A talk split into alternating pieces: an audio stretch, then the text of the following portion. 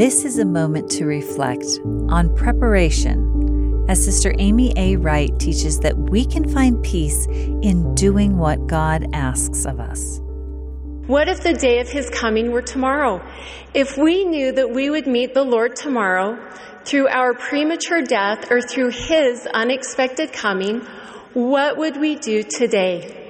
I have learned from personal experience that spiritual preparation for the coming of the Lord is not only essential, but the only way to find true peace and happiness.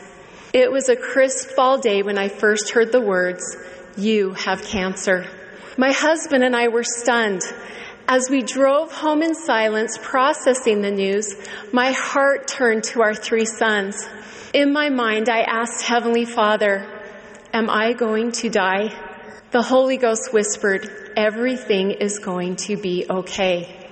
Then I asked, Am I going to live? Again, the answer came, Everything is going to be okay. I was confused. Why did I receive the exact same answer whether I lived or died?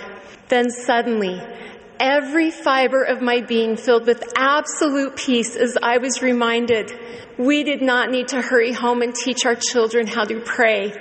They knew how to receive answers and comfort from prayer. We did not need to hurry home and teach them about the scriptures or words of living prophets.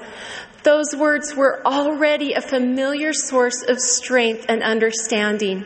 We did not need to hurry home and teach them about repentance, the resurrection, the restoration, the plan of salvation, eternal families, or the very doctrine of Jesus Christ.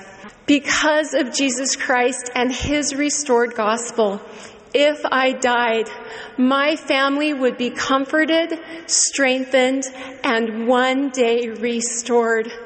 If I lived, I would have access to the greatest power on this earth to help succor, sustain, and heal me. In the end, because of Jesus Christ, everything can be okay. Jesus Christ is the hope in thine end.